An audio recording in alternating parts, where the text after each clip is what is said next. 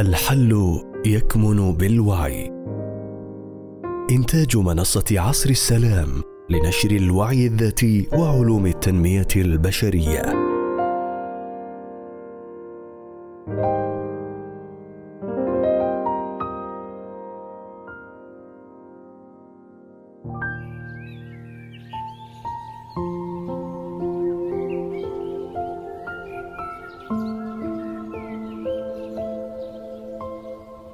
تشافي العلاقات. لماذا التسامح معهم؟ للكاتب يونس.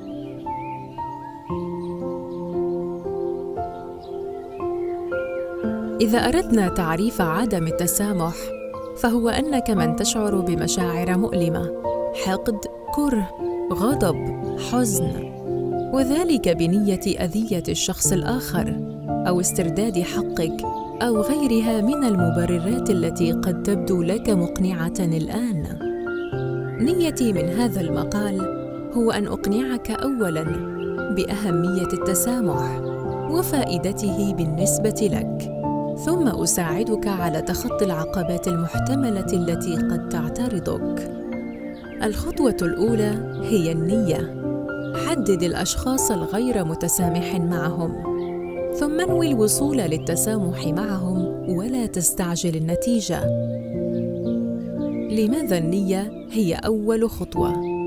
لأن غالب الغير متسامحين هم فعلا لا يريدون التسامح لا يرون أهمية في الموضوع فلا يدركون خطورة عدم التسامح على أنفسهم ولا يدركون كم يحرمون أنفسهم من فوائد عديدة. الشخص الذي يريد التسامح. سيجد طريقة مناسبة. لذلك القرار بالتسامح هو أهم خطوة تبدأ بها. ما هو المقصود بالتسامح؟ وكيف تعرف أنك تسامحت؟ عندما تصل لمرحلة أنك تتذكر الشخص أو تتخيله لا يظهر لك شعور سلبي بل مشاعر حياد أو تقبل. يخلط الكثيرون بين التسامح والحب ولكن الحب مرحلة أعلى بكثير من التسامح. فلا تستهدف مرحلة عالية حتى لا يكون هناك تدمير ذاتي. أنت لست مطالبا أن تحب الآخر الآن. ما الفوائد التي تجنيها من التسامح؟ تحسن علاقاتك بشكل عام. عيش اللحظة بشكل أكثر لأن عدم التسامح هو عيش في الماضي. تحسن صحتك الجسدية والنفسية لأنك تتخلص من كثير من المشاعر السلبية المخزنة في الجسم. ارتفاع مستوى الوعي والمشاعر تحمل مسؤولية حياتك والتخلي عن اللوم والإسقاطات. من المتضرر من عدم التسامح؟ أنت بالدرجة الأولى لأنك أنت من تشعر بالمشاعر السلبية. حتى تدرك ذلك إليك هذا التمرين البسيط. اختر شيئا أمامك فليكن كرسيا مثلا واشعر بالكره تجاهه.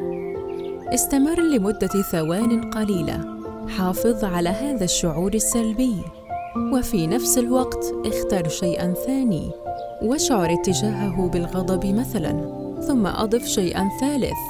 استمر لمدة ثوان أخرى في الشعور بالسلب تجاههم الآن لاحظ كيف أصبحت طاقة جسمك طريقة تنفسك. كم هو مرهق المحافظة على هذه المشاعر السلبية.